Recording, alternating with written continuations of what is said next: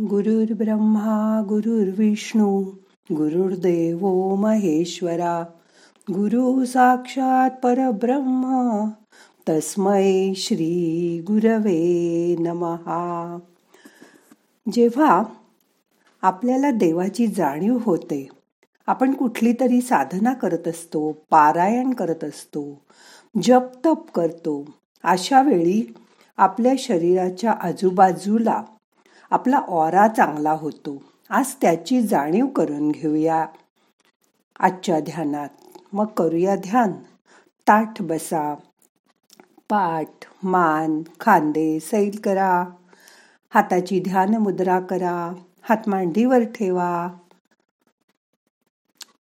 अलगट डोळे मिटा. मोठा श्वास घ्या. सोडा. देवाची अनुभूती. आपल्याला नेहमीच येत असते. आपल्या भोवती एक दैविक असं सुरक्षा कवच असतं.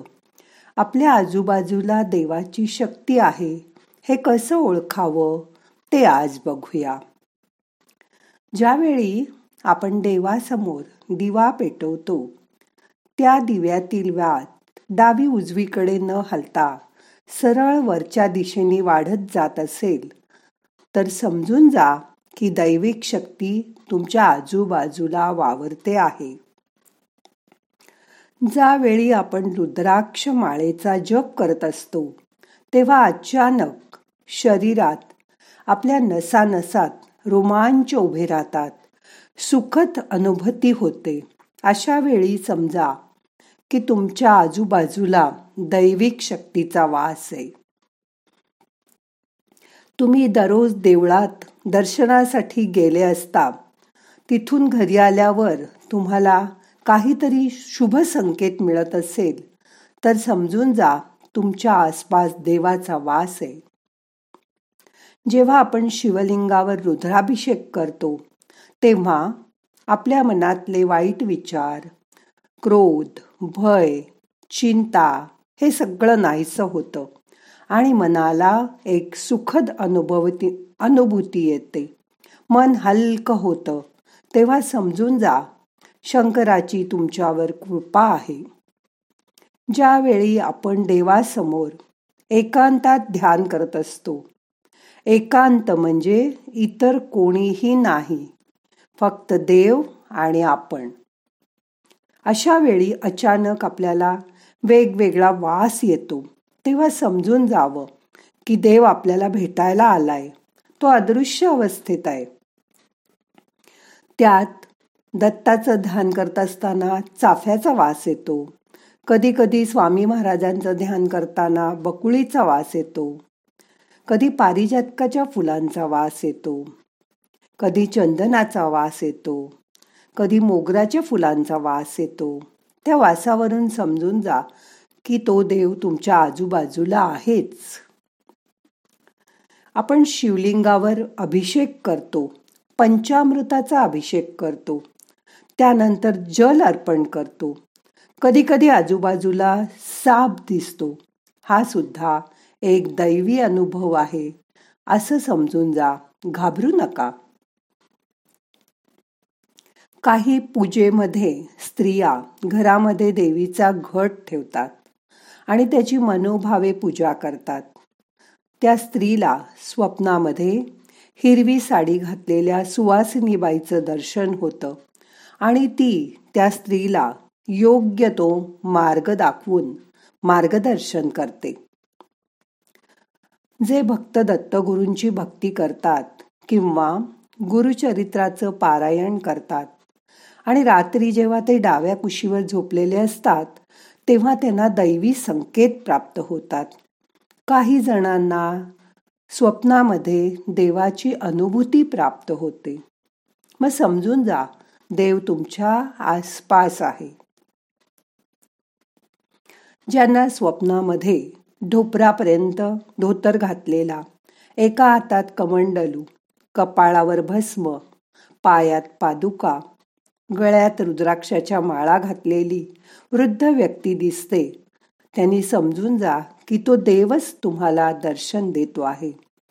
तुमच्या पूर्वजन्मामुळे किंवा आधीच्या जन्मामुळे तुम्हाला प्राप्त झालेले ते गुरुच असतात जणू.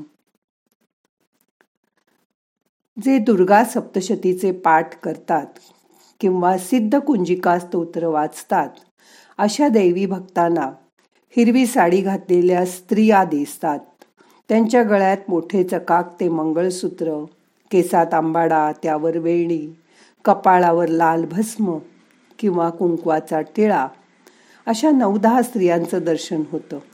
या स्त्रिया मोठ्या चौरंगासारख्या पाटावर बसलेल्या असतात. काहींच्या मते त्या देवीच्या बया असंही दिसतं. समजून जा देवी तुमच्या अगदी जवळ आहे.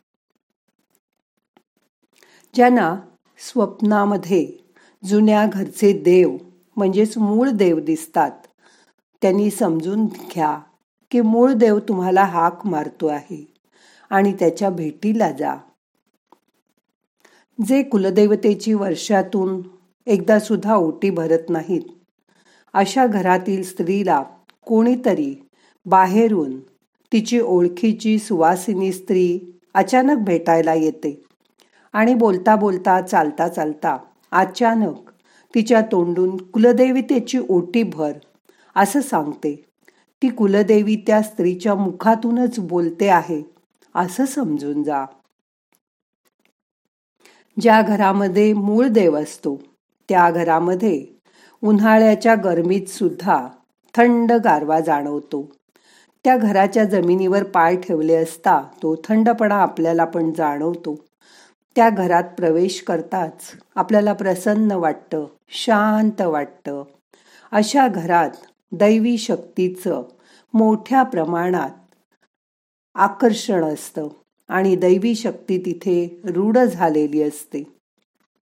शिर्डी गाणगापूर नरसिंहवाडी अक्कलकोट शेगाव अशा तीर्थक्षेत्री गेल्यावर प्रवासात कधी काही अडचण आल्यास त्यात अचानक मदतीसाठी कोणीतरी व्यक्ती धावून येते आणि आपला मार्ग मोकळा करते. अशी अनुभूती तुम्हालाही कधी कधी येत असेल. अशा वेळी समजून घ्या की ते संतच कोणाच्या तरी रूपाने तुमची अडचण दूर करण्यासाठी आले आहेत. काही वेळा घरातल्या व्यक्तीच्या अंगात ताप तू ताप उतरत नसेल तर भस्म लावा. ज्योतिबाचा भंडारा लावा काळूबाईचा अंगारा लावा. त्या आजारी माणसाच्या हातापायाला आणि कपाळाला अंगारा लावल्यावर त्याची उष्णता शरीराबाहेर टाकली जाते. त्याला घाम येतो आणि आजारी व्यक्तीला आराम मिळतो. तेव्हा समजून घ्या की त्याच्या आजूबाजूला देवाचा वास आहे. आजही देवाला काही ठिकाणी कौल लावले जातात.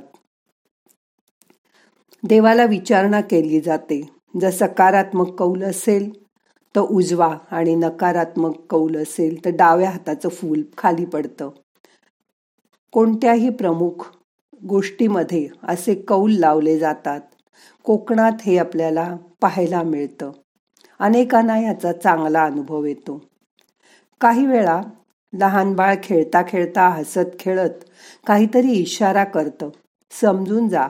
की तिथे दैवी शक्ती वावरते कारण त्या लहान बाळाला कुठली तरी प्रतिकृती जाणवत असते. पण ते समजून घेण्याच्या तो पलीकडे असतो. पण आपल्याला त्याची जाणीव होते. रस्त्यावरून किंवा आडवाटेवरून चालताना अचानक लख प्रकाश डोळ्यासमोर येतो. त्या प्रकाशाच्या झोतानी आपण डोळे झाकून घेतो. नंतर डोळे उघडून पाहिलं की तो लख प्रकाश गायब झालेला असतो. त्यावेळी सुद्धा मनात विचार करा की हा दैवी अनुभूतीचा प्रकार आहे. घाबरून जाऊ नका. जी व्यक्ती संकटात पेचात सापडलेली असेल किंवा काळजी करत असेल अशा भयभीत झालेल्या व्यक्तीने गळ्यात रुद्राक्षाची माळ घालून घरातून बाहेर पडला असता त्यांच्या सर्व अडचणी हळूहळू नाहीशा होतात आणि मन हलकं होऊन देवाची कृपा जाणवायला लागते. ज्या घरातील व्यक्ती आजारपणामुळे हॉस्पिटलला असतील. घरातल्यांच्या गळ्याखाली अन्नाचा घास उतरत नसेल. रात्री उद्या काय होईल अशी काळजी वाटत असेल. झोपही चांगली लागत नसेल. अशा वेळी देवीसमोर नारळ ठेवून तिला गाऱ्हाणं घाला. तुम्हाला चांगला सकारात्मक अनुभव येईल. आत्ताच्या कलियुगात सुद्धा देव आहे. तो आपल्या उघड्या डोळ्यांनी कधी कधी दिसत नाही. पण मी तुझ्या आजूबाजूलाच आहे याची जाणीव करून देतो. आपल्याला त्याची चाहूल देतो. त्या देवावर श्रद्धा ठेवा. तुम्हालाही असे दैवी शक्तीचे अनुभव येत असतील त्याची जाणीव करून घ्या. आता मन शांत करा. दोन मिनटं शांत बसा.